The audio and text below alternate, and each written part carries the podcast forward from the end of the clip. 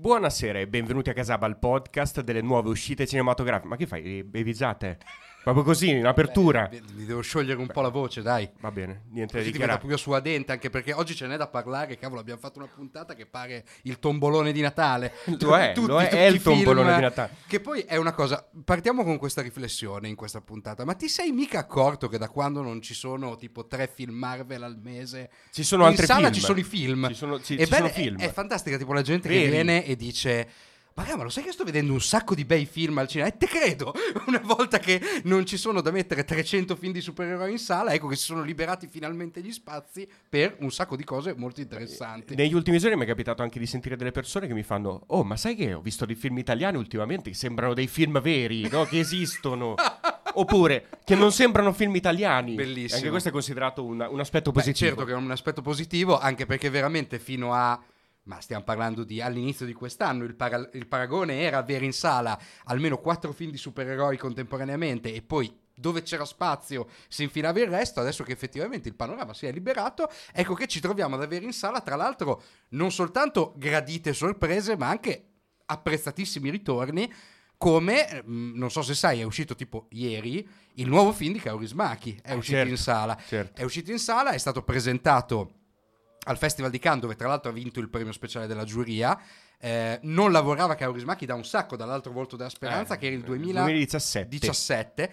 Ehm, quindi un- graditissimo ritorno. Arriva in sala, si chiama Foglia al vento, il film in Italia.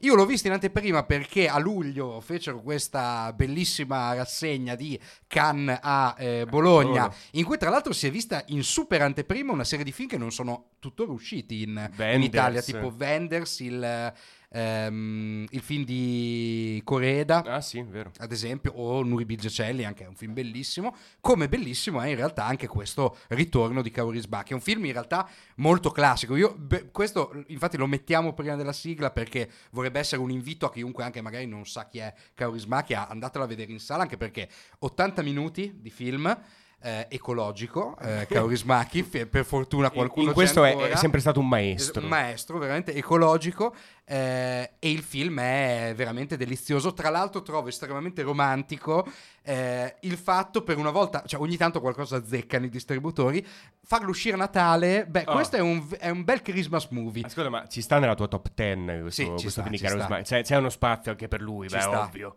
Ma sì, perché è un film, è una consacrazione di stile, nel senso che non è che dica niente di nuovo sul modo di fare cinema o sul pensiero de- sul cinema che ha Kaurismäki, è un film suo. Però è talmente unico il suo sguardo, è talmente unico il suo modo di raccontare le sue storie, i suoi personaggi, e mi viene anche da dire i suoi volti, i volti dei personaggi di Kaurismäki, che penso che cioè, ogni tanto ci sia bisogno che ritorni in sala un suo film. E eh, tra l'altro sull'andante, mh, chi, chi ce l'ha su Mubi, c'è una praticamente integrale ritrospettiva dei suoi film, potete trovare praticamente tutto eh, ed è una filmografia che nel caso avete tempo durante queste vacanze di Natale è bene recuperare. E tra l'altro appunto sono film molto gradevoli e con un'idea stilistica affascinante e incantevole, cioè Ma- vi catturerà sicuramente. direi che Kaurismäki lo possiamo considerare in, mezzo a quel novero di maestri che si possono permettere di fare sempre un cinema uguale a se stesso. Ma Beh, sì, è assolutamente. una, è una cifra talmente precisa, talmente personale.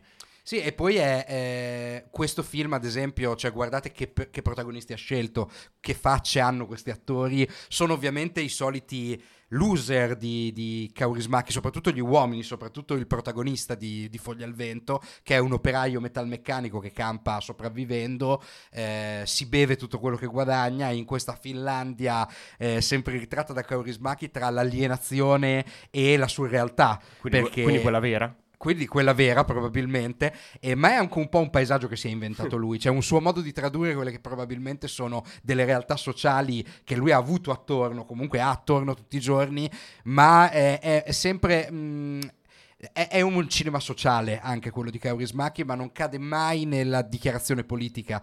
In questo film, tra l'altro, c'è anche un accenno alla guerra in Ucraina, ma bis- vedete con che eleganza eh, Kaurismäki riesce a contestualizzare le, sue- le vicende personali dei suoi personaggi all'interno di un contesto storico senza fare che l'uno mangi l'altro.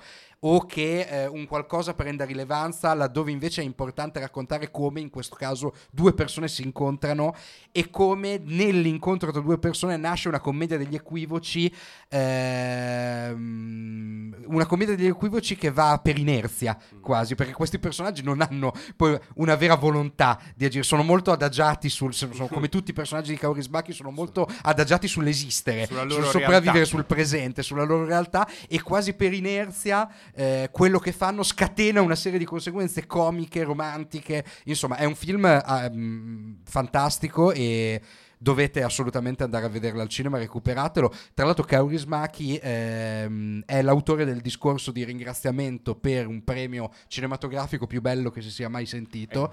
Cioè, ci sono due cose molto belle. Quando eh, Kaurismäki venne insomma, consacrato a livello eh, autoriale con il premio della giuria per L'uomo senza passato, Mm. era Cannes 2004 credo o 2002 Eh, c'era David Lynch presidente di giuria e eh, la scena fu questa cioè chiamano Kaurismäki sul palco Kaurismäki è sempre un po' avvinazzato Eh, tra l'altro andatevi a vedere i video se, se li trovate li trovate sicuramente su YouTube di eh, tutti i red carpet dei film di Kaurismäki sono delle cose sono delle performance non sono delle passeggiate come di solito sono. Lui prende tutto il cast e la sua produzione si mettono a ballare sul red Quel- carpet sono meravigliosi Quello è Nanni Moretti. Allora, attenzione a citare Nanni Moretti Nanni Moretti si è appena quello. detto Can David Lynch e Nanni Moretti mai fare Gli mai anni fare. sono più o meno quelli della Esatto. stanza del figlio. e, mm, e niente eh, Kaurismäki sale sul palco per ritirare il premio si avvicina a David Lynch e gli sussurra qualcosa all'orecchio David Lynch fa una faccia sconcertata poi Kaurismäki si avvicina al podio prende il premio e dice first of all I want to thank myself and the producer Posto. e se ne va E basta. bellissimo E questo è il discorso più bello di accettazione del premio. Era questo qui. Non Beh, certo, altro, assolutamente. Ovviamente, ovviamente era questo qui. Beh, io direi su queste, su queste note. Io mi sono fatto un bel sorsino di birra come E le siamo- tanicozze dei personaggi. e siamo Tra a due. È, è bellissimo perché il eh, protagonista di Foglia al Vento ha un che di James Stewart. Vai a vedere le foto. Pure lui, sembra, com- sì, come, il protagonista di, Decision to Decision Live. to Live. Eh, ha un po' un James Stewart eh, un, po', un po' finlandese. biondo, un po' biondo. No, è, fo- veramente bellissimo. Andate assolutamente a vederlo. Tra l'altro, dentro al film c'è una delle, uno dei- delle battute cinefile più divertenti che io abbia sentito ultimamente. Due all'uscita da un cinema. Eh, I due protagonisti di Foglia del Vento vanno spesso al cinema nei loro appuntamenti. Due cine- de- escono dal cinema da- dopo aver visto Dead Don't Die di Jim Jarmusch, che è un caro amico di Kaurismäki. E ci sono due cinefili che uscendo dalla sala dicono: Ah, questo film mi ha ricordato moltissimo Diario di un ladro di, di Bresson. No, io ci ho visto delle, delle cose di Dreyer e poi sicuramente sono andati a casa a registrare Casaba. Esatto. Beh, sigla.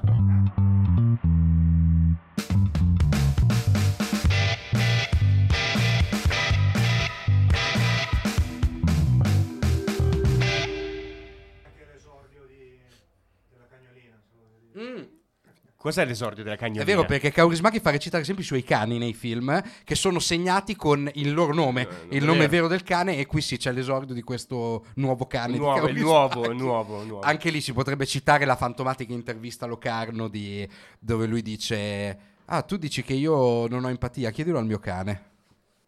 E su queste note dolenti come nolente è il cinema di Kaurismäki a volte, Beh, no? sì. nella sua ironia c'è anche quel sottofondo. Vo- sarei voluto assolutamente andare con Kaurismäki al cinema a vedere il film di cui stai per parlare.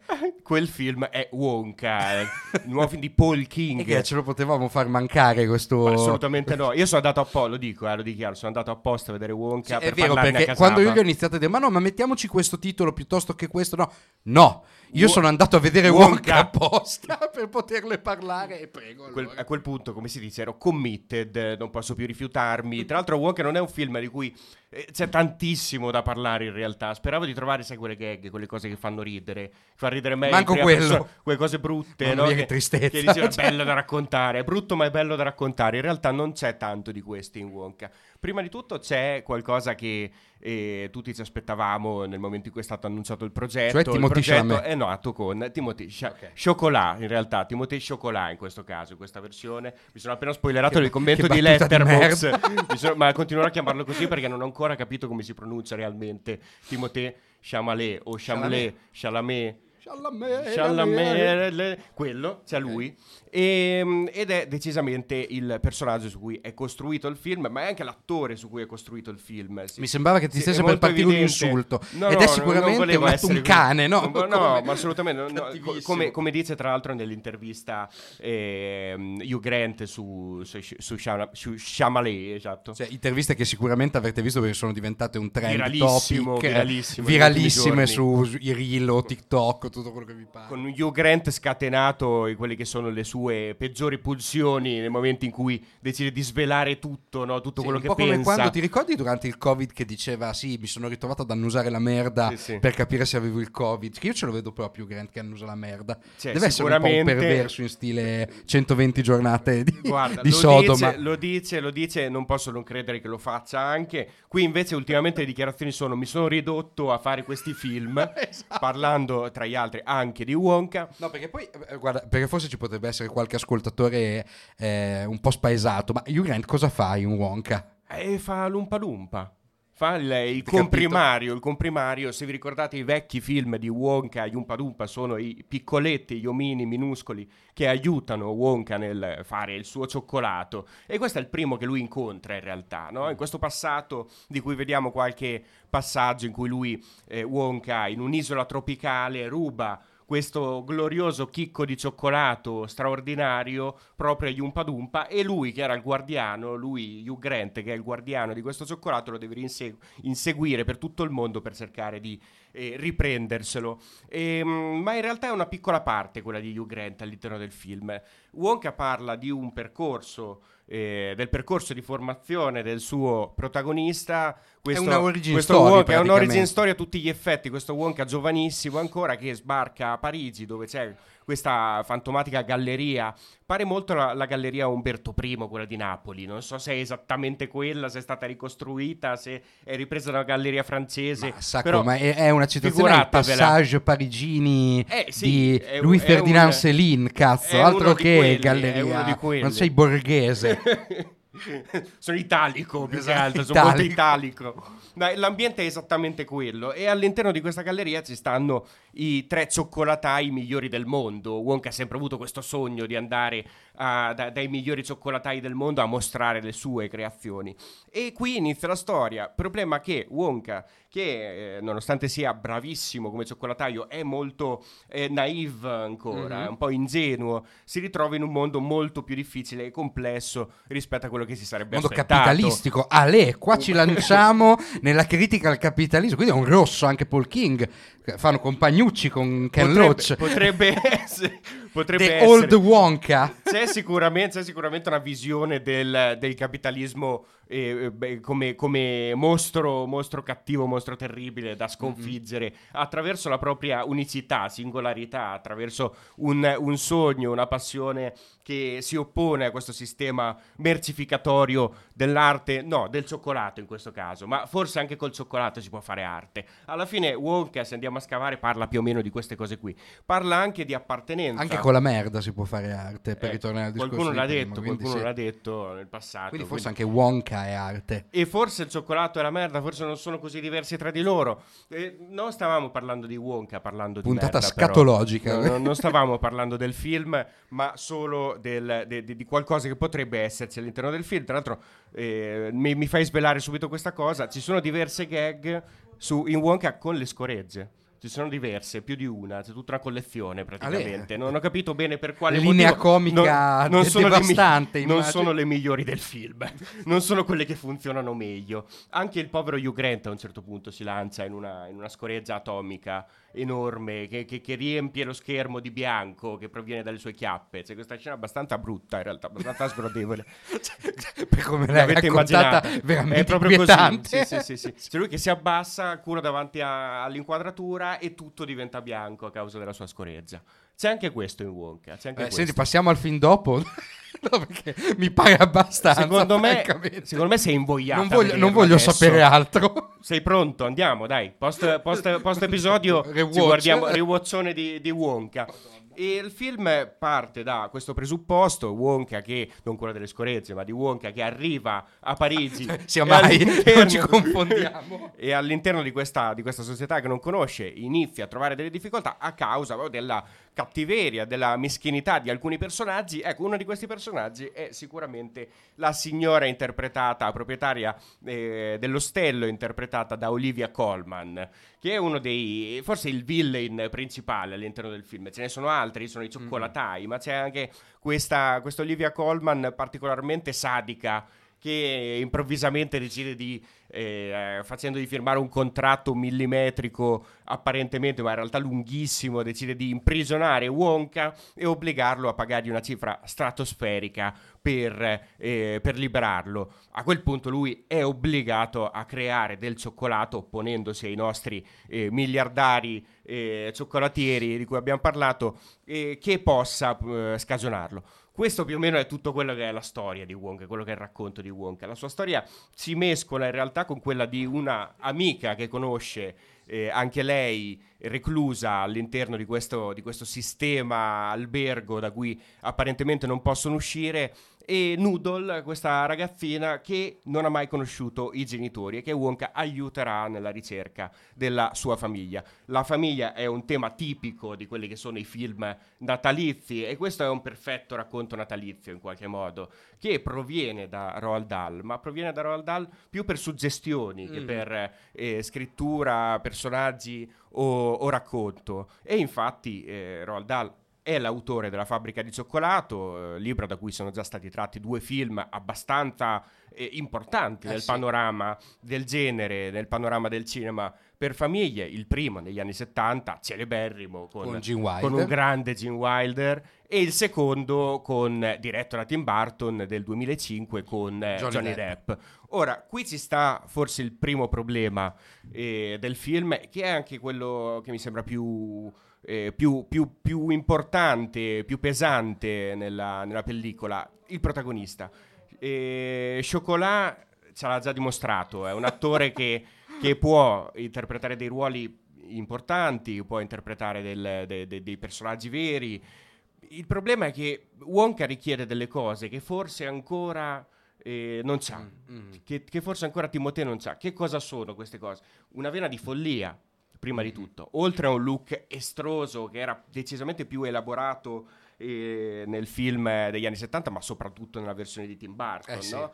E in cui Johnny Depp addirittura si ispirava nelle movenze eh, un po' Kate Richards, ma soprattutto a Andy Warhol e anche nel look Anche a Andy Michael Warhol, Jackson. a Michael Jackson. C'era un lavoro di, di design molto importante, ma soprattutto lui attraverso la sua interpretazione, attraverso il colore che Tim Burton decideva di dare al film, riusciva a mostrare questa anima eh, quasi anarchica Sì. del, del Wonka, del Wonka che interpretava. Qui invece ci troviamo di fronte a un eh, apparente ragazzino eh, molto ingenuo, molto semplice, molto bonario, simpatico, figuriamoci, però un po', un po' poco costruito, ancora eh, non- secondo non, te- non completamente Ma adulto. secondo te Timothée Chalamet ha avuto come riferimento il Wonka di Wilder o il Wonka di Depp? lui dice di essersi posto eh, attraverso entrambe le interpretazioni eh, all'interno del ruolo, di, di aver preso Mm. qualcosa da entrambi.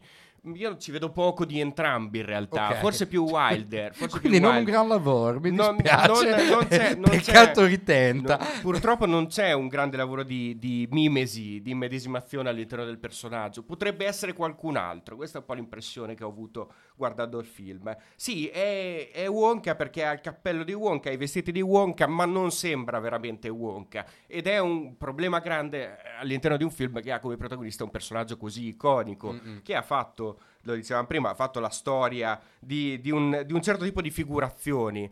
Ehm, oltre a lui, però, c'è un cast ben assortito all'interno del film, a partire proprio da Olivia Colman, eh, per continuare con eh, una- un piccolo ruolo ma molto divertente eh, di Rowan Atkinson, eh, Mr. Bean, che può sfoderare all'interno di un progetto del genere eh, la sua capacità, invece lui sì, mimetica, cioè Certo. la capacità di, eh, di utilizzare il volto, eh, cosa che eh, Chalamet non può fare ancora apparentemente, almeno in questo film decisamente non fa.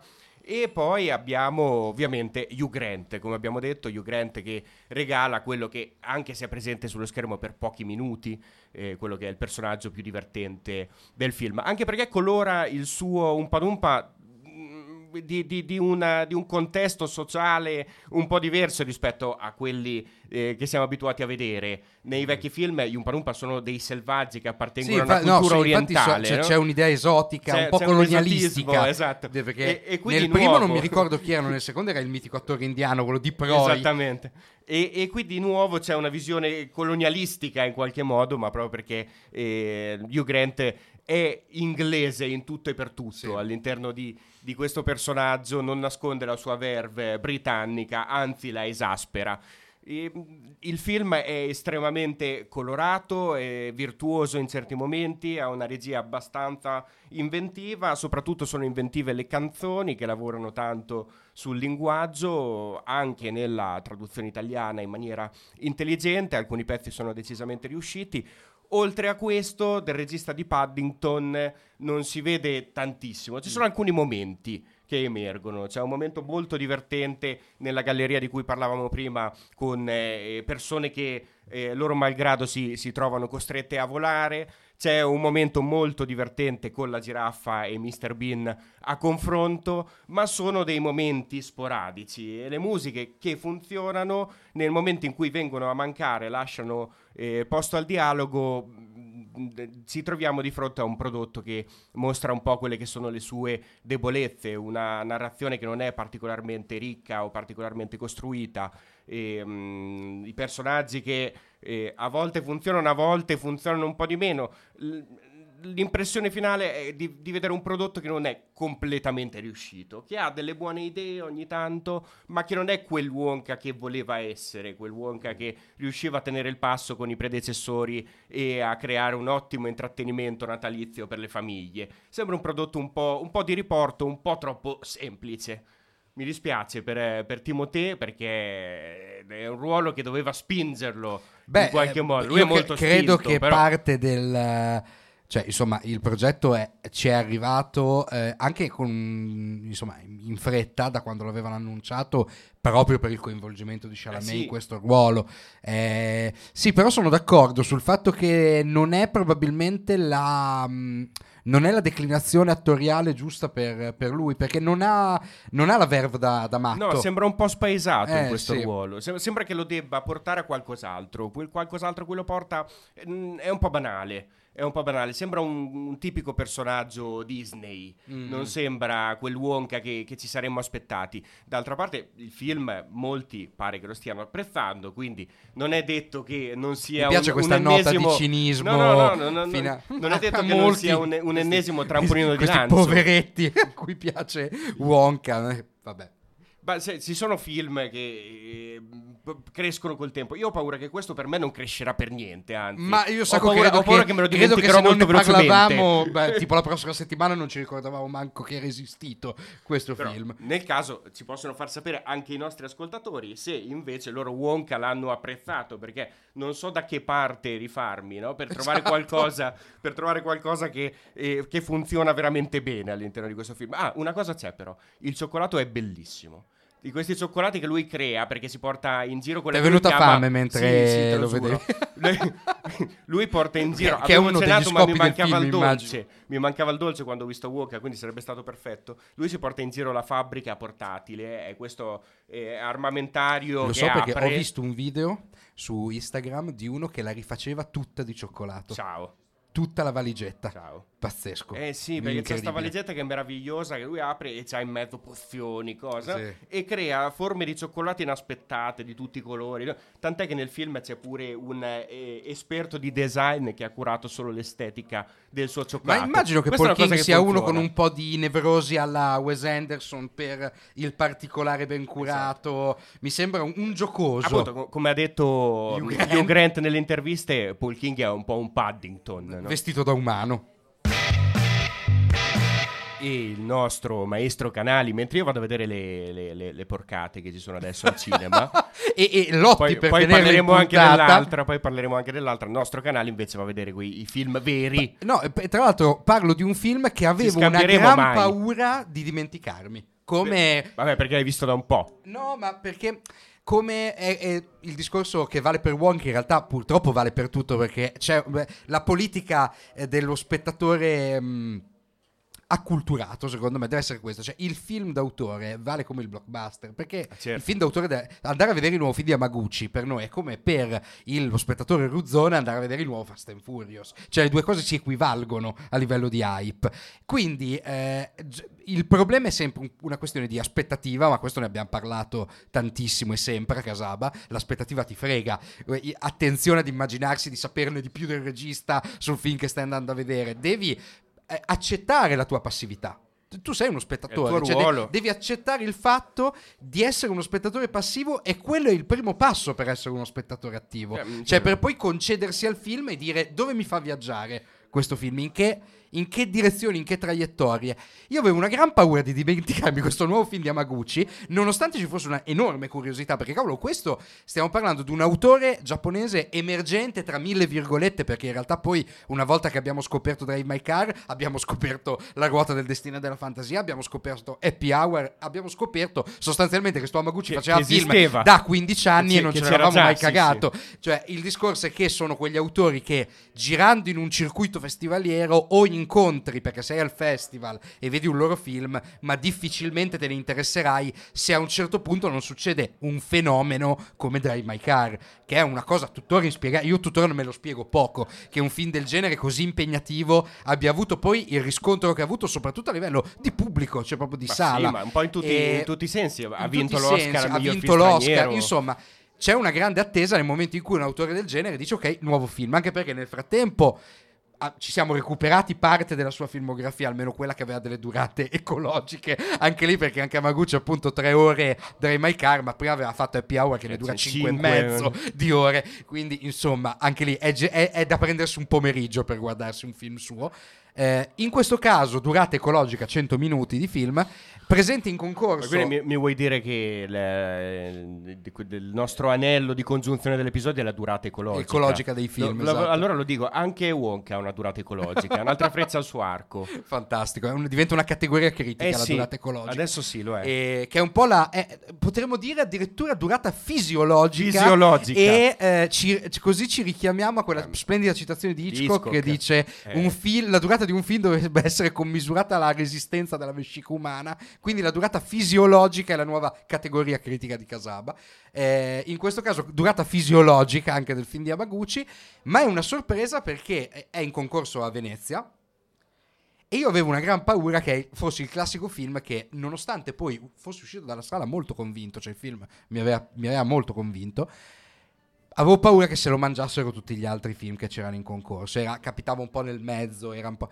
E invece mi ritrovo che quando ha- ho fatto la presentazione del film al Cinema Galliera, tra l'altro vi vi invitiamo, voi che ci ascoltate non l'abbiamo mai lanciata questa cosa, ma Casaba ha iniziato una partnership con il Cinema Galliera di Bologna, ogni tanto ci trovate a presentare film e diciamo che mettiamo anche uno zampino nella programmazione, visto che recentemente ci è passato Trenke Lauken, che senza diciamo, l'intervento a gamba tesa di Casaba non ci sarebbe arrivato a, a Bologna e nemmeno al Cinema Galliera. Insomma, ogni tanto ci trovate anche lì, seguite la programmazione perché segnalano sempre quando, quando ci siamo. Ho presentato Il male non esiste, il nuovo film di Rizuka Maguchi, mi fermo in sala a vederlo e mi sorprendo del fatto che mi ricordo tutto perfettamente e non solo. Tutte le cose che nella prima visione mi erano sembrate un po' ehm, eccessivamente simboleggianti. Sì, sb- mi sembrava che ci fosse un carico di simbolismo, soprattutto in tutta la parte finale, un po' eccessivo e un po' vago. Cioè, mi sembrava un po' il, il cercare per un film che ha una natura sospesa. Il fatto di veramente non sforzarsi di chiudere la storia, ma di eh, rimarcare questa sospensione con un finale apertissimo che ci aveva molto sconvolto. Siamo usciti, oddio, non si capisce niente. E tra l'altro, molto divertente che al Cinema Galliera è successo uguale perché la gente usciva, no, ma mo mi devi spiegare il finale, non si capiva niente. E Quindi invece devo questo dire. breve, durata ecologica, è quello che ti pare, però devi vedere due volte. Se no Eh sì, capisci. perché alla seconda volta devo dire che questi simbolismi mi sono sembrati un po' più immediati. Bisogna stare attenti, nel senso è un film che suggerisce, non dice. È un film che... eh, mh, come se accennasse a delle cose che sono fondamentali, devi conservarle nella memoria, ma veramente tutto quello che dice è fondamentale. Sembra un film, almeno la prima volta che l'ho visto mi era sembrato un film più eh, impulsivo, più improvvisato. Mentre invece no, no, è, è, un film che fa anche qui della scrittura, della struttura la sua forza. Non dimentichiamoci che tra l'altro Amaguchi arriva al cinema con grandi attori giapponesi, che poi grandi attori, il protagonista di Drive My Car non fa tantissimi film e molto spesso fa film molto autoriali. Ehm, ma parte dal cinema indipendente e sperimentale Amaguchi, quindi prendeva solo attori dalla strada. Eh, Happy Hour vinse un premio, il cast, il cast era tutto di non professionisti. certo. Insomma, è abituato a lavorare con la, ver- con la verità, con, con, la realtà presa nel momento in cui ti capita davanti alla macchina da presa. In questo caso il film nasce come eh, una installazione per l'autore delle musiche, ma questa cosa si è espansa a film e quindi tiene, eh, conserva questa natura improvvisa, sperimentale, molto sospesa, che però si coniuga anche con questa eh, trama parallela che ha molto a che fare con tematiche ambientali. Eh, dove si sente la penna della Maguchi sceneggiatore, cioè sono, c'è una scena di una riunione, ehm, di, una riunione di, di, di, questo comune in Giappone dove eh, sta per arrivare questo progetto molto invasivo di eh, camping di, lusso. Glamping, esatto. Ma non esatto. l'hanno dei film con le riunioni con, con, esatto. con, comunali. Questa che sembra, tra l'altro, è girata, è girata con un gusto Weismaniano veramente adorabile, questa, di Yamaguchi. E lì però capisci veramente la forza di scrittura nel tratteggio dei personaggi, in il fatto che veramente dicono due frasi e quelle due frasi caratterizzano la loro presa di posizione e le scelte che faranno poi all'interno del film. Mm. È un film per chi si aspetta... Eh, le stesse cose che ha trovato in Drive My Car, forse rimarrà sorpreso perché effettivamente è più sospeso, è più simbolico, è più sperimentale quasi. Eh, ma allo stesso tempo si riconosce la, la mano di, se, di Ryusuke Maguchi. anche lì per dire c'era questa, questa, sospensione in qualche modo, ma soprattutto questa naturalezza nel portare avanti la storia. Una storia che sembrava poco scritta e in realtà era molto scritta. Era molto scritta, ma però sai che cos'è che aiuta in, in secondo me sia nella ruota del destino e nella fantasia che in Drive My Car? Aiuta molto il fatto che le tematiche di cui parla, che sceglie di affrontare Amaguchi, sono certamente esistenziali, sono certamente molto ampie, ma ricadendo così tanto sulle scelte individuali e sulla caratterizzazione dei personaggi, okay. questa cosa dei doppi, le maschere che ci mettiamo nella quotidianità, il fatto di eh, capire di avere inseguito una vita, un destino che non ti appaga a un certo punto, come cambiare vita, che cos'è che sconvolge la vita di un individuo stimolando molto di più l'empatia nello spettatore, ti sembrano cose più gestibili. Diciamo che Il male non esiste è un film più imprendibile, perché ovviamente andando a interpellare la tematica ecologica, ecco che cioè, è tutto più, molto più grande, molto più grande e visto che eh, Amaguchi cala questa grande tematica esistenziale alla fine nei destini individuali di una piccola comunità in Giappone, tra l'altro, io eh, in, ha indirettamente un valore turistico pazzesco perché quei posti sono da, assolutamente da, da, vedere. È proprio capito la provincia giapponese, cioè quella che viene poco raccontata effettivamente al cinema. Non la, non la vedi così spesso, soprattutto non la vedi così spesso in film di adesso, di film certo. di, eh, presente, contemporanei. Presente. E, ehm, ed è molto interessante, eh, tolta, chiusa parentesi su, su, una cosa che probabilmente è involontaria, ma, ma fa, no, funzionare, no, va bene, va bene. fa, funzionare, comunque anche, il film. Anche perché se il Però, cinema ripeto, italiano a Roma, Milano, esatto. Napoli, anche il cinema giapponese esatto. c'ha, Tokyo poco e, più di solito. E però il punto è proprio quello, cioè che secondo me, è, essendo più imprendibile, rischia di passare come appunto quello che esci dalla sala, vai dalla cassiera del cinema e dici, oh, ma, ma che film ho visto? Ma mi spieghi il finale? È un po' quello. E, mentre invece chiede tanto allo spettatore di fermarsi, di non eh, esprimere un giudizio appena arrivano i titoli di coda, di lasciarlo sedimentare dentro, pensarci e con qualche giorno mh, trascorso e lasciato dietro le spalle capire che cosa effettivamente ti ha detto. Però è un grande film, è veramente un grande film e eh, è in sala, cercatelo, andategli incontro in qualche modo.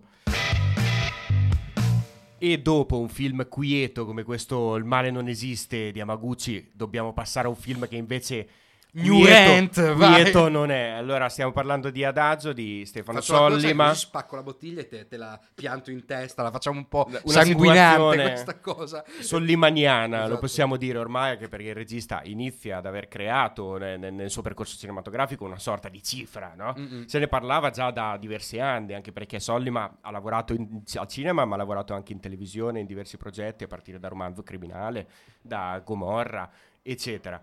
E Suburra, anche quello era suo, quindi è un percorso che ormai continua Beh, da un po'. imprenditorialmente ha lavorato eh sì, divinamente, di- cioè divinamente. Anche perché poi dopo tutto tutta la lunga, il lungo percorso italiano si è mosso anche in America. Gli ultimi due progetti cinematografici di Sollima erano americani. Esatto. Eh, prima Soldado e poi Without Remorse. E proprio Soldado per me è stato da spettatore un passaggio fondamentale di confronto con il cinema di Sollima. Mi ricordo che eh, andandolo a vedere con, con un amico non sapevamo bene che cosa aspettarci, anche perché il primo film americano era il sequel di Sicario di Villeneuve, cioè era un progetto ambizioso per un regista italiano che aveva dimostrato di saper girare l'azione, ma ancora forse non così tanto. E dopo i primi 5 minuti ricordo che ci siamo trovati con questa serie lunghissima di esplosioni e abbiamo iniziato a contare, no? I primi 5 minuti c'erano 7-8 esplosioni, tra l'altro in più scene, non una unica. E abbiamo detto, vabbè però cazzo, cioè Sollima è cioè, proprio un regista spinge. d'azione, ci spinge parecchio, no? E poi ci siamo trovati in quel caso con un film che... eh, possiamo dire che non aveva né capo né coda. Te hai visto Soldato? No, non l'ho ancora visto. Guardalo perché è molto divertente. Cioè, ma diciamo Sotto che mi, mi aveva un attimo creato un po' di re- repulsione.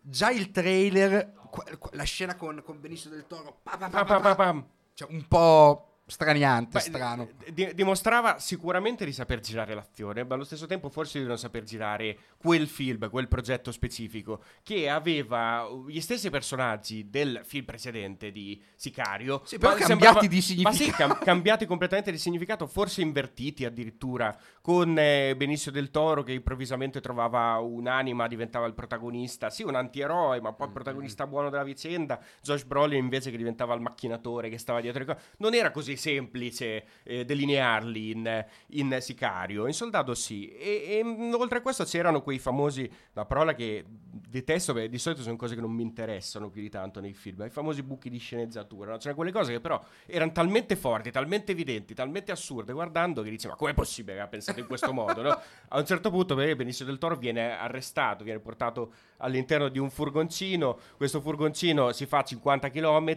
lui riesce a liberarsi, ammazza tutti e torna a piedi dove era partito. A piedi, no? Tra l'altro, questo nel- nell'arco di poche ore, apparentemente. Bellissimo. Insomma, c'erano queste Ma cose. Guarda che è, be- è Soldato. bello perché è vero che non parliamo quasi mai noi di buchi di sceneggiatura, eh. che però eh, non so se ti ricordi, ma quando ci siamo appassionati al cinema, quando eravamo giovani adolescenti cinefili, si parlava solo di quello. Sì, sì. Cioè i problemi di un, un film era brutto se avevi buchi di sceneggiatura. eh, anche- è incredibile. Di, di un regista che tu non apprezzi particolarmente, Christopher Nolan. Eccolo lì. Eh, dovevamo citarlo. Anche di lui, di che cosa si diceva? No? Sì, bra- bravissimo, bellissimo, esatto. però hai i buchi di sceneggiatura. Esatto. per, me era il problema minore dei film di Nolan. Ma infatti, ma ed, ed è esattamente quello, cioè è diventato un problema minore, chi se ne frega dei buchi di sceneggiatura. Però ci sono delle volte che è come, Con come hai detto tu adesso, cioè che tu dici, vabbè raga, io qua alzo Ma le mani. Con Sollima No. diventa un po' inquietante. Ho fatto la premessa di Soldato perché tornando al cinema per, suo- per questo suo nuovo film, quello precedente Without Remorse, era uscito su Anche Amazon Adagio Prime. era in concorso alla Adagio mostra. Non era in concorso, era fuori conco- concorso. Era in concorso. Era in concorso. sì, sì. Era uno dei famosi, cos'erano, 5 o 6 addirittura Sì. quest'anno. Ta- tanti, tanti, troppi italiani. tanti. Fatto sta che mi sono ritrovato con un panorama cinematografico per certi versi molto simili, simile a quello del, del film precedente di Soldato, eh, a partire proprio dalla- dal problema della scrittura. E il film si apre su questa inquadratura di una Roma notturna, di una Roma buia, e questi blackout che arrivano e se ne vanno nel corso del racconto quasi continuamente e questo, eh, questo fuoco enorme, terribile, che si muove alle porte di Roma e che sta bruciando tutto quello che ci sta attorno alla città, no? Quasi questo, questo momento di, eh, di- di- di futura distruzione implacabile che sappiamo che incomberà addosso ai personaggi. Un ambiente catastrofico quasi, che mi ha riportato eh, a un film che abbiamo visto da poco, che è A Fire, Wow, davvero. proprio così, anche lì- a fire. a fire, adage. Anche lì c'era questo, questo fuoco incombente che Sì. si muoveva attorno ai personaggi. Ah, In vedi, quel caso- Sollima, eh. In quel caso non si E vedeva abbiamo già mai, fatto però, un bel no? servizio eh, a paragonarlo con Petzold, cavolo. Sì, quello è sicuramente uno dei film più interessanti dell'anno, tra l'altro. Ma in quel caso con una, una certa eh, leggerezza, con una certa abilità, riusciva Petzold a non mostrare mai questo fuoco, che era centrale, che muoveva quelli che sono i fili de- del racconto, ma che eh, era, era una presenza che c'era e non c'era allo stesso tempo. Qui invece, già dalla prima inquadratura, Sollima, questa inquadratura, la con il fuoco alle sue spalle, già ce lo mostra, no? già nel- nel- nel primo momento. E poi cosa succede nel racconto? Succede che eh, c'è questo intrigo abbastanza semplice in realtà, in cui il ragazzino decide di non fare, costretto da, da questo gruppo di eh, poliziotti corrotti che, che lo, lo vorrebbero costringere a mostrare delle, delle cose, a partecipare a una festa per fare un video a un politico, decide di non fare questo video, ne fa un po', poi scappa, si spaventa e scappa. I poliziotti ovviamente, tra cui Adriano Giannini e Francesco Di Leva, a volte ritorna, Francesco Di Leva abbiamo Esatto. visto anche in Ultima Notte d'amore, no? per dire un altro thriller italiano recente. E, mm, e ovviamente questi poliziotti lo devono inseguire per ucciderlo. Lui non può fare affidamento co- pa- de- sul padre che è un po' matto, pare, a volte c'ha la testa, a volte non c'ha la testa, che è eh, servirlo. E, e va invece da un amico del padre, interpretato da Valerio Mastandrea, personaggio con un nome iconico, dobbiamo dirlo, Paul Newman, scritto Paul Newman tutto attaccato come si pronuncia. Questo Paul Newman decide di mandarlo da un terzo amico che è Enorme. Ercammello, Ercammello, interpretato ovviamente da chi? Pierfrancesco Favino, il vero e proprio protagonista della, della vicenda, se vogliamo, anche se è una storia corale. Ehm, ecco, E come si chiama Tony Servillo? Tony Servillo si chiama Daytona. Si chiama Daytona, eh, non si capisce bene per quale motivo. C'è certo che paga una barzelletta, eh. Eh, Daytona, Paul Newman e Cammello vanno Diciamo al mare. Ha, ha- un aspetto un po' grottesco, il film è molto dichiarato a partire da- dalle caratterizzazioni dei personaggi, e adesso ci arriviamo, dai nomi e anche dal loro aspetto fisico, non troppo dichiarato in realtà, cioè si muove su quella linea un po' a metà tra il grottesco e il realistico, che è una cosa un po' strana all'interno del film. Ma quello di cui volevo parlare era proprio la caratterizzazione dei personaggi, perché da subito mh, uno dei principali motivi di interesse per Adagio, oltre che vedere un prodotto italiano di genere, eh, un thriller a cui non siamo così abituati, era vedere questo cast in azione, perché c'è un cast molto ricco, molto costoso, anche presumibilmente ci sta Tony Servillo, Mastandrea, ci sta eh, Favino, quindi da- dei nomi molto noti e che lavorano tantissimo in questo momento. E tutti questi personaggi sono riportati ad un'essenza di loro un po' diversa dal solito, sono tutti imbruttiti, sono tutti Mm. imbarbariti, sono tutti immostriti in qualche modo, no? Tanto che eh, noi, noi ci rendiamo conto che stiamo parlando di criminali che ormai hanno una vita eh, delirante, hanno una vita al termine, hanno una vita difficile, e Vite al risentono, limite. vite al limite, risentono di quello che è stato il loro percorso criminale nel passato, no? Ok. Il problema è che un po' sta caratterizzazione, un pochino, un po' di meno, c'era pure Sì, Giannini. secondo me si è ispirato Sollima alle facce dei cinefili alla fine della mostra del cinema di Venezia. Alla Mostri del cinema di Venezia, cioè perché la, la mostrificazione da festival crea delle cose molto interessanti a cui probabilmente l'effettista del make-up il tizio gli- Sollima ha fatto un po' di Eh. foto col teleobiettivo alla fine del festival gli ha dato E ha detto, eh, ci siamo qua, Qua, qua, qua. ci siamo, a fine della proiezione dello mamma stesso che film. brutti avrei Sì, sì, sì. Ma e infatti il- problema è un po' questo all'interno del film. Partiamo dalle cose belle. Ci sono anche delle cose belle. dai sì partiamo dalle cose No, belle. perché come, come Sì, l'abbiamo positivo. fatto con, con Wonka, facciamolo anche con Wonka poco in realtà, ma facciamolo anche con Adagio. Il film fai finta che Adagio bella- l'abbia diretto Paul King Esatto, sarebbe stato un pochino dive- leggermente diverso. Ma il film, diretto da Sollima, ha una cifra, effettivamente, ha una bella fotografia, ha una certa cura per l'immagine, ha una bella costruzione di quelli che sono i momenti più action. E mm, ha un modo di essere impacchettato che può competere con produzioni internazionali, in effetti. Questo c'è. E c'è anche, secondo me, da parte sua una buona conoscenza di quelle che sono le radici del genere. È un universo, quello che mostra disperato, che risulta credibile nel suo essere disperato, oscuro, sanguigno, violento. E i personaggi hanno un'anima noir, un'anima cupa che merita attenzione all'interno di un panorama cinematografico che di questi personaggi di solito non ne, non ne rappresenta poi tanti. Il problema è che se poi vai a vedere un pochino più nel dettaglio quello che ci sta dentro a, a Adagio, ci stanno tre o quattro personaggi che seguono un po' sempre lo stesso percorso. E tutti mh, provengono da un passato criminale o sono ancora in qualche modo criminali e tutti hanno all'interno del film un momento di redenzione tutti hanno questo passato che li ha immostriti e che loro non possono rigettare allo stesso tempo perché continuano a, a vivere di una, una, sorta di mitologia. Lo diciamo, te lo, te lo svelo, facevano parte tutti della banda della Maiana. Quindi questi sono wow, in qualche, in qualche modo, sono in qualche modo i, colpo di scena. Esatto, esatto. Quelli che rimangono da romanzo criminale, no? okay. c'è un legame con il suo passato cinematografico, quasi un Sollima eh, universe che sì, si ricostruisce sì. grazie a questo film. Personaggi inventati, non, non prendono, eh, in questo caso, non hanno nessun tipo di legame con la realtà effettiva di quella che è stata la banda negli anni 70-80. Insomma. E, ehm, però eh, tutti, ti rendi conto, dopo un po' sono costruiti allo stesso modo questi personaggi. Quello, quello di Mastandrea... Hanno il make-up che è diverso, perché così, così li, li, distingui. Sì, esatto, li distingui perché hanno un look diverso, però quello di Mastandrea, quello di Cervillo, quello di, eh, di Favino, sono un po' tutti lo stesso personaggio alla fine. Il fatto che uno, Mastandrea, è, è cieco, no? È cieco, quindi è sofferente, lo vedi che è sofferente con sta panza, eh, con sta t-shirt sporca, che quando si muove si alza, è solo la scena del film, e no, pare che, che, deve andare in bagno perché se si tiene la pancia, si muove storto, cioè, e dici mamma mia come è messo, no? terribile. e vabbè, prima volta che lo vedi, dici vabbè. Poi vedi Servillo, vedi Servillo è sofferente perché è mezzo matto, non capisce niente, pare scemo, sta seduto con sta panza pure lui, con la t-shirt. La con... panza mi pare una costante. Sì, sì, sì. con, con, anche lui con questa maglietta bianca tutta sporca, dice mazza che schifo pure questo. Pier Francesco Favino è pelato. Deve prendere no. il bastone.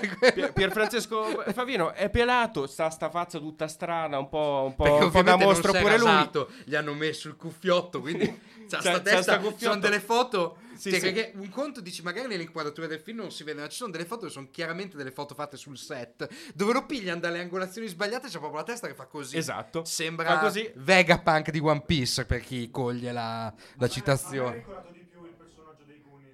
Slot. Ah, già. anche, anche, un po' slot anche, dei Goonies, ma giustificato all'interno del film, mai direttamente, ma dal suo nome in qualche modo. Sì. È il cammello che ha sta, sta, testa così. Uno ci può anche credere, il fatto sta che pure lui ha la, la, t-shirt bianca sporca, si muove tutto strano. Comunque pote- cioè, potevano andare a fare minuti. le rapine con i rapinatori di Diabolic. Di, di Diabolic all'inizio di Diabolic. Cioè sono disperati uguale questi. Questi dovrebbero avere tra i 70 e gli 80 anni pure. Se fai conti, l'unico un po' credibile per l'età sarebbe Servillo. Perché ce li ha davvero. Dovrebbe, ce li ha davvero, gli altri sono molto più giovani, vedi, ci credi, vabbè. E, e, il problema è che poi arriva pure il personaggio di, eh, del poliziotto corrotto interpretato da eh, Adriano Giannini e pure lui si muove così. No, ma dice, no basta, ma che siamo quattro? No? Si muove tutto storto perché in una delle prime scene del film eh, gli sparano e quindi è sofferente pure lui. Abbiamo il quarto personaggio sofferente e vecchio che si vuole ritirare che è un criminale, che sta soffrendo, che, che, che risente di, questa, di, questo mondo terribile e a un certo punto vedi che si iniziano a muovere per doppioni i protagonisti di, di Adagio, no? che, che, ti pare di, di, aver già visto nell'altro personaggio cose che vedi in questo. Insomma, ci devi un po' credere, ti, ti devi un po' appassionare a questa vicenda abbastanza convenzionale in realtà di, eh, di male, di dolore, di sofferenza e di crimine e stare al gioco. In mezzo a tutti questi però che eh, recitano leggermente sopra le righe. Tranne un po' me lo immaginavo. Tranne, tranne, Zannini, che alla fine è il personaggio più credibile. Okay. Sta, sta, quello che sta pure più simpatico in questo marasma di, di cioè, vecchi cioè, No, perché mi sembrava proprio tutto, tutto predisposto al fatto che questi partissero. Eh, ale! No, eh, cioè, sparassero sono, sono, lascia, sono, lasciati un po', sono lasciati un po' a ruota libera. Eh, immagino. Tranne Zannini, che tutto sommato se la cava, a parte questa fisicità estrema pure lui. E tu in mezzo a questi ci sta il protagonista vero e proprio, che è il ragazzino, eh, un un attore che è la sua prima opera. Sì, che tra, tra le panze e le canottiere sporche ce l'avevamo dimenticato. Sì, ce l'avevamo dimenticato e passa un po' in secondo piano anche perché l'interpretazione è, è, un, po', è un, po', semplice, un po' deludente. Ah, okay. È un po' deludente, soprattutto in mezzo a attori che eh, ti possono piacere, ti possono piacere, però sanno costruire una caratterizzazione. Lui invece non la sa costruire questa caratterizzazione e si vede. Ho iniziato a parlare in romano perché mi sto avvicinando anch'io all'immostrimento stai tipico. sollimizzando. Sì, sì, troppo mi cresce, il cervello diventa più ampia questa Vedo- parte del corpo. questa maglia, La quando maglia inizia ad essere sporca. Sì, sì. Poi, oltre a questo problema di caratterizzazione evidente nel film e questo stile grottesco Arriviamo ai buchi di che, no- sceneggiatura. che non si, che non si presta troppo a- a- al genere, pure eh, ci sta tutto quello che ci sta intorno, a partire dal fatto che certe cose nel film si dovrebbero capire, dovrebbero essere credibili, ma non sono troppo credibili, non si capiscono neanche. Per esempio, il personaggio di Servillo eh, dice che lui ha perso la testa, no? ha dei momenti apparentemente di lucidità. È un mat, non È un matto, unito. Poi improvvisamente c'è questo momento di lucidità estrema all'interno del film, di violenza, no? di forza, vedi il suo aspetto eh, cattivo, vedi il suo aspetto però lucido, no? quella cattiveria lucida che non ti aspetteresti dal personaggio che ti sorprende pure e dici, ah ma, ma allora non era così, ci ha fatto lo scherzo, se non che nella scena ancora dopo, successiva, pare di nuovo che è tornato lo stesso scemo che era prima, no? e dici, ma io non lo so, cioè, che, che cos'è esattamente Servillo in questo film, non mi è molto chiaro, sta fingendo, non sta fingendo, eh, finge però non è sempre così, a volte è così, a volte non è così. Ci sono quelle cose che costruite con un pochino più di lucidità da parte del- dello sceneggiatore potevano pure funzionare, ma in questo modo sembra un po' un marasma di caratterizzazione mista a necessità di trama che deve Mm. evolvere, eh, necessità di dare tutti un po' di spazio, perché Servillo non può recitare tutto il film facendo eh, il vecchio ricoglionito che non capisce niente, ma deve avere il suo momento alla De Niro, no? C'è Esatto. questa inquadratura con lui sulla panchina che pare veramente De Niro in Cape Fear, che dice, ma madonna, Servillo che hai fatto, che sei diventato? Mamma mia che trasformista. E so- tutti devono avere quella, quella forza recitativa all'interno del film, pure lui. Sì, anche perché c'hai tre prime donne di, Eh, cioè, di per la prima peso, linea peso, prime Ma infatti, donne. eh, tra queste tre prime donne, alla fine Giannini no, è quello che ha bisogno di esagerare un po' di meno, di spingere un po' meno nell'acceleratore del trash, e è quello che alla fine funziona forse meglio tra i personaggi. Se non è che il suo percorso alla fine è un po', è un po' lo stesso di tutti gli altri, pure il suo. E, mm, poi, oltre a questo. Come è scritta questa sceneggiatura? Eh, insomma, non, è- non sembra proprio, non sembra proprio funzionare benissimo. Considera che eh, se, se ti racconto la storia, ci rendiamo conto subito che il protagonista del film dovrebbe essere Favino, no? In qualche modo. Che è quello che aiuta il ragazzino a salvarsi all'interno di un mondo criminale perché è scafato, eccetera. Eh, Mastandrea e Tony Servillo sembrano due ruoli un po' più di, con- di contorno. E quindi noi ci aspettiamo nel momento in cui il ragazzino e, e Favino entrano in contatto tutta una seconda parte, un, un secondo atto del film che precede il finale in cui i due sono insieme e effettivamente Favino qualcosa la fa. E invece non fa niente Favino all'interno di questo film.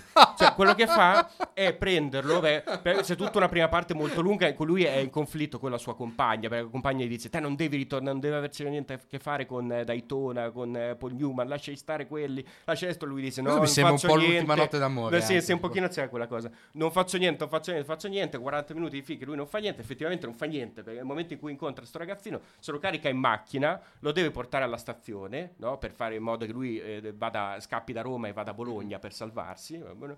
Ma E- Bologna per salvarsi, il il problema- ragazzino inizia a Porello, drogarsi, a farsi Porello, le sì. canne, a bere. Può solo peggiorare. Può solo peggiorare. E- il problema è che a un certo punto si trovano questa, questa fila di Oppure fa un macchine. podcast, si mette a fare. Lo invitiamo la prossima volta, Esatto. Porello. Almeno si salva. Si trovano questa fila infinita di macchine perché c'è l'incendio no? che ha bloccato tutte le strade. E, e Favino gli dice: Vabbè, scendi, vai a piedi. Questo scende dalla macchina, va a piedi. Fa- Favino ha fatto la, la sua opera buona e, e più o meno la cosa si chiude lì.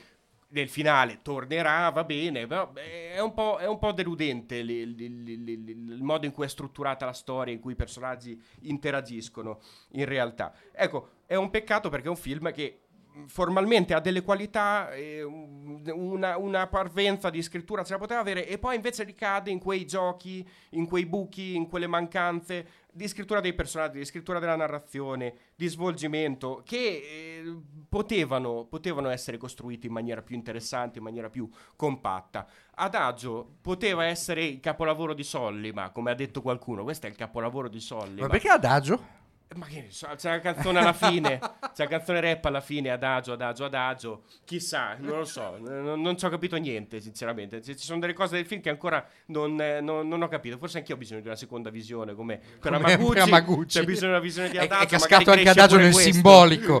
c'è c'è- c'è una, una- una forte forma di simbolismo e soprattutto nel finale, alla fine vediamo sta foto terrificante del, del cast di Adagio da giovane, sono tre ingiovaniti messi insieme nella foto in digitale, no? E ci sta eh, Servillo in mezzo e pare Carlo Buccirosso, io non l'avevo mai visto da giovane. Ma è una cosa terrificante. È invecchiato, ha, ha- avuto un bel po' più di, di personalità. charme. Sì, un po' più di charme, esatto. Comunque, sempre viva il cinema italiano, che a volte non sembra neanche italiano. Dove ho tirato merda per, per 40 minuti sul film.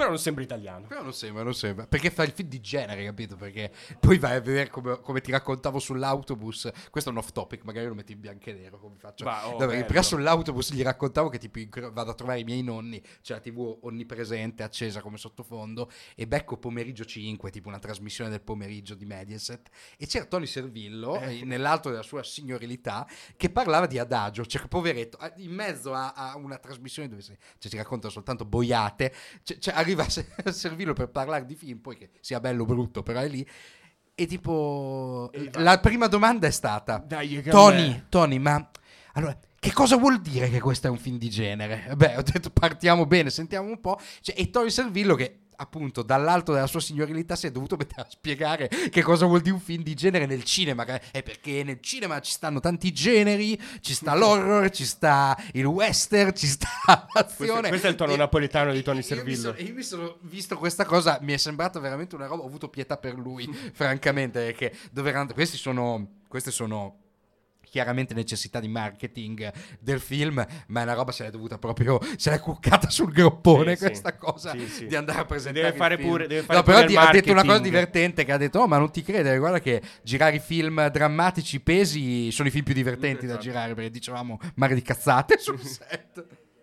Come, come- scusami, così con questo entriamo in dissolvenza su Ferrari in, una- in un tipo late show di quelli lì americani. Fe- mh, Adam Driver parlava di, di- di- di Ferrari, delle riprese, insomma, e dice: eh, Sì, perché è stato un set strano. Ferrari, cioè tipo eh, il, il- il- il negozio da barbiere dove mi tagliano i capelli nel film è il vero negozio da barbiere dove andava Enzo Ferrari, e il barbiere che mi taglia i capelli è il pronipote del tizio che tagliava i capelli a Ferrari. Cioè, tutto- è un set dove, cioè, insomma, tu facevi il capo elettricista, ma poi finivi anche dentro a recitare, oppure te- eri quello addetto al catering e finivi anche tu dentro a recitare così. E tu hai pensato, il in tizio- Italia il- funziona aspetta, così, e Il baby. tizio gli commenta: E beh, il catering che immagino fosse buono. E lui, ah, the best, the best. è l'unico motivo per cui ho accettato. No, Dio, non è l'unico motivo. Però quando ti dicono giri in Italia, insomma, il catering è ok, capito? Se vogliamo, se volete portare ad Driver a fare i film in Italia.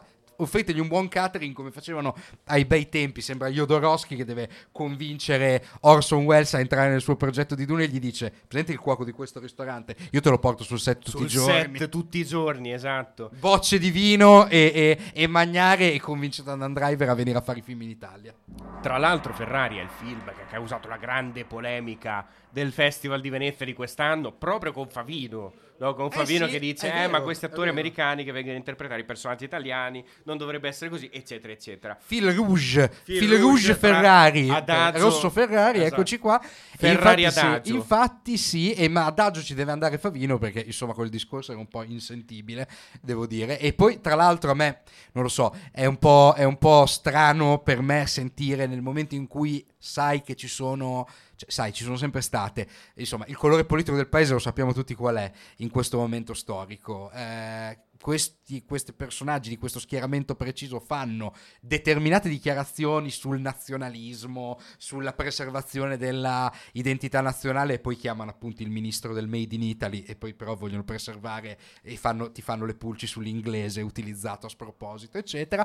E guarda un po' proprio nel momento in cui poi tutte le istituzioni culturali del paese virano per fisiologia di Stato verso il colore politico del, del partito che è al governo, eh, Favini inizia a fare discorsi, questi discorsi un po' oscurantistici, tipo ah ma dobbiamo preservare l'industria in Italia, come se far venire Adam Driver e Michael Mann a girare un film in Italia non porti bene all'industria in Italia, visto che conosco personalmente m- molte persone che ci hanno campato benissimo del set di Ferrari. Benvenuti al primo momento politico nella Di- storia di, di Casaba. Casaba. Siamo arrivati a 108 episodi, siamo riusciti a non parlare mai di politica. Eh, però dai, Ma finalmente mezzo, cazzo, ma, eh, scusami. No, il è- sogno si è infranto. Sono proprio quelle cose, sono proprio, ma è un po', sono le polemiche stupide, perché proprio, capito, dentro al Festival di Cinema in Italia ci mettiamo a dire, ah beh, perché Adam Driver si mette a interpretare un personaggio italiano, ma sono sempre state ste robe e eh, nulla vietato comunque a, appunto, a Favino di fare i tre moschettieri, insomma, ce ne sono Beh, tanti sì, di, sì, di sì, esempi. era, era un po', era un po' semplicistico. Cioè, e poi era molto discorso. semplicistico il discorso e poi a partire dal fatto anche questo mi sembra appellarsi al buco di sceneggiatura per criticare il film, ma non è quello il punto, ma chi se ne frega. Cioè l'im- l'importante è come ha ritratto questo personaggio Michael Eh. Mann. Ecco, Come- eh, il come film è fenomenale. È questo il punto. E poi ci accodiamo anche all'altra polemica stupida. Ah, ma questi boomer vecchi che fanno i film su queste figure maschili potenti, eccetera. Cioè, queste mi sembrano le critiche di tutte le persone che non sono andate a vedere Napoleon, dicendo appunto: "Ah, ma il solito film con un maschio eh, che fa la guerra, che domina eh, questo mondo, il patriarcato, la mascolinità, eccetera. Allora, cioè, o si ragiona sul film o si ragiona sulle fantasie, su quello che uno si aspetta, appunto, le aspettative, quello che uno si aspetta di vedere. Se ragioniamo sul film, né Napoleon né Ferrari presentano delle figure maschili positive come protagonisti. Cioè, ora eh, venirmi a dire che il Ferrari ritratto da Michael Mann è una figura positiva, raga, avete visto un altro film. No, più- più non altro- avete visto il film che ho visto non, io. non ritraggono delle figure maschili lontane dal presente, cioè Eh, lontane da una caratterizzazione che oggi A- ha senso. Assolutamente, nel senso, il personaggio di Enzo Ferrari tratteggiato da Michael Mann nel film è una figura dove sono le ombre che dominano sulla luce, sulla luce splendente che si rifrange sui cofani delle sue macchine bellissime. Ma è quello il punto. È un biopic che ha senso proprio perché è strutturato non come una santificazione, cosa che avrebbe fatto immediatamente la Rai se si fosse interessata a fare un bel ritratto di Enzo Ferrari, ma è molto più interessata a raccontare il conflitto alla radice di un personaggio e il conflitto alla radice di questo personaggio è esemplificato da Michael Mann con la sua solita regia chirurgica, precisa, efficace in 15 minuti all'inizio del film. E que- C'è una scena iniziale dove tra l'altro Adam Driver dà una prova di recitazione veramente da togliere il fiato. Eh, ricordiamoci che Adam Driver in questo film fa un ruolo che è sul filo del... cioè proprio è sei sulla corda come un equilibrista nel cascare nel ridicolo perché te lo fai con l'accento marcatamente Eh, sì. italiano in- nell'inglese e, e tra l'altro stai interpretando un uomo di ses- quasi 60 anni. Aveva, Adam fatto, Driver non aveva ha fatto 60 le prove anni. generali con House of Gucci. E, e a proposito di invecchiamenti e come funziona, guardate come Driver mette in scena questo personaggio, come si muove, come usa il suo corpo ingombrantissimo per entrare nei panni di questo personaggio. A me una cosa che ha fatto impressione è come respira. C'è un grande lavoro sul suono nel film e ci sono queste scene in silenzio dove tu senti i respiri di, di Adam Driver e sono i respiri di un uomo affannato, di un, di- di un uomo di 60 anni affannato e lavorare con questa precisione sul personaggio è veramente incredibile. Dicevo, a un quarto d'ora c'è una scena chiave per il personaggio che piange, fa un monologo sulla tomba del, del- del figlio morto, eh, del suo prediletto, del suo erede morto, Dino. e Dino Ferrari, e è una scena che toglie il fiato a livello recitativo e che ti inquadra il personaggio in quella che è la maledizione che lo perseguiterà per tutto il film. Il fatto che è un uomo che ha fatto di tutto per portare avanti un'industria familiare, ma non ha una famiglia, non ha un erede. C'è un grande problema di eredità a chi passare tutto questo e soprattutto il fatto che eh, Enzo Ferrari è evidentemente un, un imprenditore di un'altra epoca, cioè quindi che non molla, non vuole mollare la sua creatura e che eh, ha più interesse del buco sul, sul cofano di una macchina, sulla, sulla carrozzeria di una macchina, che di otto morti ammazzati. E questo è il grande, il grande conflitto alla radice del personaggio. Il film poi è un film che non è perfetto, eh. Cioè Michael Mann ha fatto dei film molto più belli di questo, secondo me. Ed è un film che secondo me soffre anche abbastanza di una... mm, Insomma, in un certo modo di una senilità dello sguardo registico, nel senso che è più, è più impreciso su alcuni momenti del film. Ma rimane il fatto che laddove è preciso è il, so- è il solito, è il grande Michael Mann, un grande narratore di cinema che riesce a ehm, calarsi in un materiale esplosivo perché appunto per mille motivi è un biopic su un personaggio che non è americano, eh, che ha a che fare con un altro tipo di cultura, ma il punto non è quello, il punto non è culturale, il punto è psicologico. Ma mi sembra anche un progetto nato dal cuore, da qualcosa Sì. che lui effettivamente volesse Certo. fare. Cioè, è, ve- è evidente che Michael Mann, nel momento in cui fa un film di questo tipo, è interessato al personaggio. Non tanto a raccontare una cultura attorno al personaggio. L'Italia quasi non si vede Mm. attorno a lui. Sono scenografie inquadrate benissimo. Sono contesto. Mhm. Ma quello che gli interessa è le dinamiche familiari. Quello che gli interessa è nel momento in cui è messo sotto stress, quest'uomo com- come pensa, come parla, come sprona i suoi, i suoi piloti. E tra l'altro è bellissimo perché la presentazione dei piloti all'inizio del film paiono dei rapinatori di banca come Hit la sfida. È, è splendido perché sono- c'è sempre questa iconicità manniana dei personaggi, anche, anche Ferrari con i suoi occhiali da sole onnipresenti che usa tra l'altro sapientemente come una maschera, come uno scudo. È, è- è molto bello notare, fare attenzione su quando Adam Driver toglie gli occhiali quando li mette, sempre prima delle interviste, come se si schermasse da- dalla realtà, come se comunque dovesse preservare il fatto che essendo un personaggio pubblico ha qualcosa che deve rimanere nascosto. Ed è pieno di sottigliezze il film. Ed è chiaro che, uè, non lo so, una persona lo va a vedere e si aspetta di... eh, si- se si aspetta una spettacolarizzazione ha proprio sbagliato film. Ma pure questo Ferrari è un po' l'anima romantica dei- degli antieroi di Michael certo, Mann. certo, perché ovviamente lui vuole bene a quest'uomo, ma quest'uomo è un, è un, è un uomo neanche troppo nascostamente malvagio, cioè è una persona che ha, lo, lo dichiara, è una delle prime battute del personaggio, dice gli muore un pilota da- davanti alla faccia e lui nel secondo dopo prende subito un altro pilota che si era proposto. Lui gli dice: No, la mia scuderia è piena prima. Questo gli muore in pista e lui dice: Ok, lunedì venga nel mio ufficio. Scena dopo ti giustifica questa freddezza e dice: Io ho perso due amici. Eh, Campari e Borzecchini ho detto ho perso due amici nella stessa settimana su macchine costruite da me. Io dopo quella cosa ho dovuto alzare un muro. E Michael Mann ti racconta Beh, un uomo De- descritto, descritto così mi sembra un po' il Vincent Anna di Hit la sfida. Esatto, cioè è un, è un- un uomo chiuso nelle sue pareti, che si è autocostruito per affrontare il mondo e perché la- il suo desiderio di perfezione ingegneristico non può avere, ehm, non può, eh, non accetta nessun tipo di compromesso.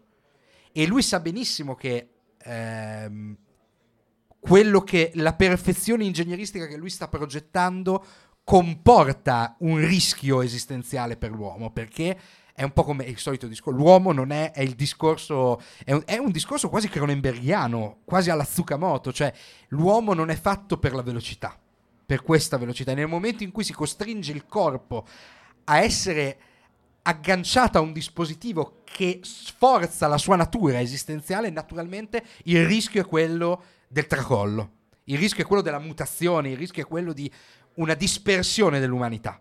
E che può essere la morte, che può essere la trasformazione mostruosa e tutto quello che vuoi. C'è una sequenza dopo la scena dell'incidente che tanto ha fatto parlare per la computer grafica, chiudo il discorso dicendo parlare della computer grafica di quella scena è come incaponirsi sul dinosauro in CGI di The Tree of Life, non ha un senso il discorso, eh, anche perché la scena è comunque potente e sfido veramente chiunque a eh, costruire una scena con una tensione del genere e tenere una sala per la gola come fa Michael Mann in quella scena, sfido chiunque, ci riescono solo i maestri ma eh, dopo c'è la- il recupero della carcassa di questa automobile che ha causato l'incidente, questa carcassa che viene smembrata, la scena è veramente cronenbergiana, è quasi inquietante, quest'uomo che non guarda, non degna di uno sguardo, otto corpi sbudellati per la strada, ma va alla carcassa della sua automobile. E quasi gli fa questo rito funebre dove devono capire che cos'è che è andato storto. E nel momento in cui capisce che l'errore non è il suo, non è perché la macchina era costruita male, ma perché qualcosa ha impattato contro la macchina, a posto, io sono già risolto. Perché? Perché, come dice sempre Ferrari nel film, due oggetti, due oggetti non possono vivere nello stesso punto dello spazio. È una persona. Mi pare che la delineazione psicologica del personaggio sia granitica, inattaccabile nel film.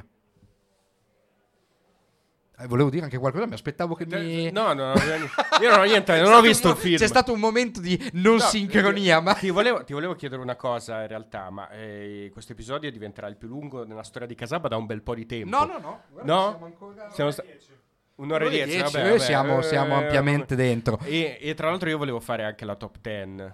Lo facciamo nel- Facciamo nel nel- nell'altro. Va bene, Ma ehm, Beh, ti- allora ti chiedo una cosa. Vai. Di Ferrari. Eh, guardando le immagini, io non ho visto il film, ma guardando le immagini del trailer, è qualcosa di cui hai, hai già parlato in qualche modo. E mi sembrava che l'aspetto del film fosse molto finzionale, a metà strada tra un'impostazione teatrale e qualcosa che invece richiama un- una visione cinematografica in cui la CGI però ha una buona parte, ha una parte importante. È qualcosa che ho notato perché il trailer è costruito in quel modo lì, oppure effettivamente c'è un modo di costruire la scena diversa dal solito modo di costruire la scena di, di Michael Mann, in cui il protagonista è al centro dell'inquadratura, in cui spesso c'è solo lui all'interno dell'inquadratura, in cui il contesto attorno sembra effettivamente a volte finzionale, in cui l'Italia che è rappresentata sembra una costruzione cinematografica. Dubbio che ho avuto. Ma no, guarda, è- cioè, nel senso, il personaggio di Ferrari è sempre il punto di fuga di ogni inquadratura, sempre. Cioè, lui sempre. c'è sempre all'interno della scena. E- ed è quasi come se fosse. Lui è il fuel, è il carburante. È- il Führer. eh, Il, il fuel, beh, ci sta, effettivamente potrebbe po', essere. E- beh, sì, beh, c'è una sequenza bellissima dove i, pilo- i suoi piloti, i cinque piloti che corrono la mille miglia per Ferrari, eh, scrivono delle lettere alle loro amate o ai loro amici, ai loro cari. E che cosa ti ricorda questo? Sono come i soldati in guerra o come i suicidi.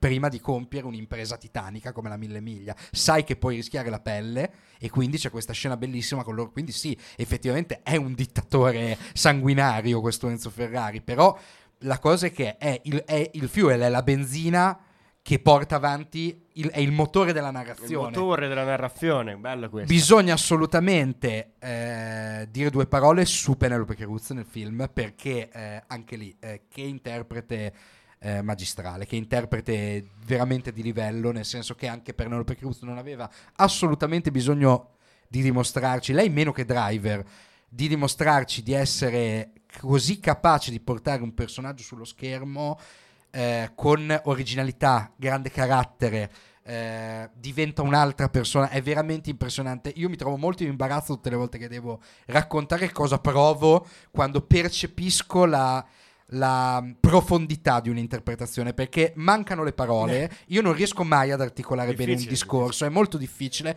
Ma quello che fa, ad esempio, una- un- il percorso della Cruz è chiaramente la- il declinato sull'antidivismo. In questo film lei fa una moglie ehm, combattiva, ma allo stesso tempo evidentemente soggiogata dalla figura titanica del, del marito, che però deve, deve lottare.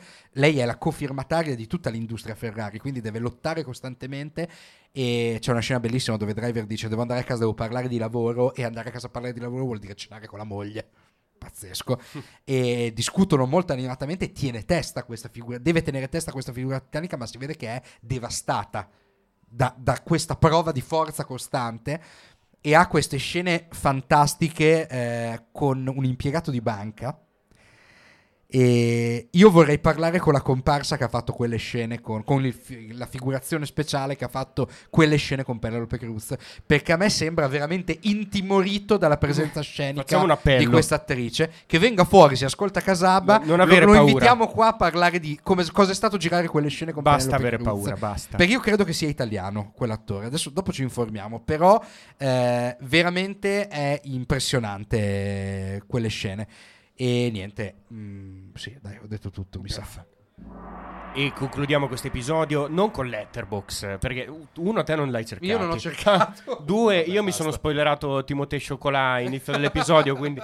mi ha- ho perso la anche voglia. se forse ad Adagio ci poteva essere qualche Se- materiale interessante qualcosa- no, vabbè, lo stesso. Non mi ricordo, secondo me ha detto pure quello. Mi sono spoilerato tutto questa, questa volta. Però c'è una news che mi ha fatto molto ridere, come tutte quelle che scelgo, anche se sono stupide. Questa non è stupida, però. titolone. Yorgos Lantimos e Emma Stone. Non c'è due senza tre, né tre senza quattro. È uno di quei titoli che eh, dovrebbero essere un po', un po' anche questi titoli, no? dovrebbero essere vietati Allora, da- qual è- dallo Stato Qual è il, il significato di questa cosa? In realtà che l'Antimos ha già fatto tre film con Emma Stone e sta per eh, il girare, girare il quarto. Ora, quali sono i tre film con Emma Stone? Perché se vai a contare... La favorita. La favorita. Things, e il terzo che deve anche Bravo, uscire. esatto, eri preparato, maledetto, io ti volevo fregare. Il terzo deve ancora uscire e si chiamerà Kind of Kindness, un titolo che sbaglierò 64 volte, e che è adesso in fase di montaggio, mentre il prossimo film eh, non si sa ancora esattamente che cosa sarà, ma già l'hanno programmato e già lo stanno scrivendo. Tra l'altro pare stia lavorando anche lei, insomma, in sceneggiatura, quindi collaboratrice ormai storica. Fantastico. In più in mezzo c'è pure un altro corto che ho capito se hanno già fatto, se lo stanno facendo, se lo faranno. Tra l'altro, Quindi siamo a ade- e, adesso c'è stata anche la concessione eh, verso Ari Aster perché Emma Stone è anche nel prossimo Ecco, esatto. Quindi ha deciso, Cioè, è ho una libera. camicia molto Ari Aster. E beh, e ma sono libera di poter lavorare con altri registi Sì. in futuro, va bene, già qualcosa.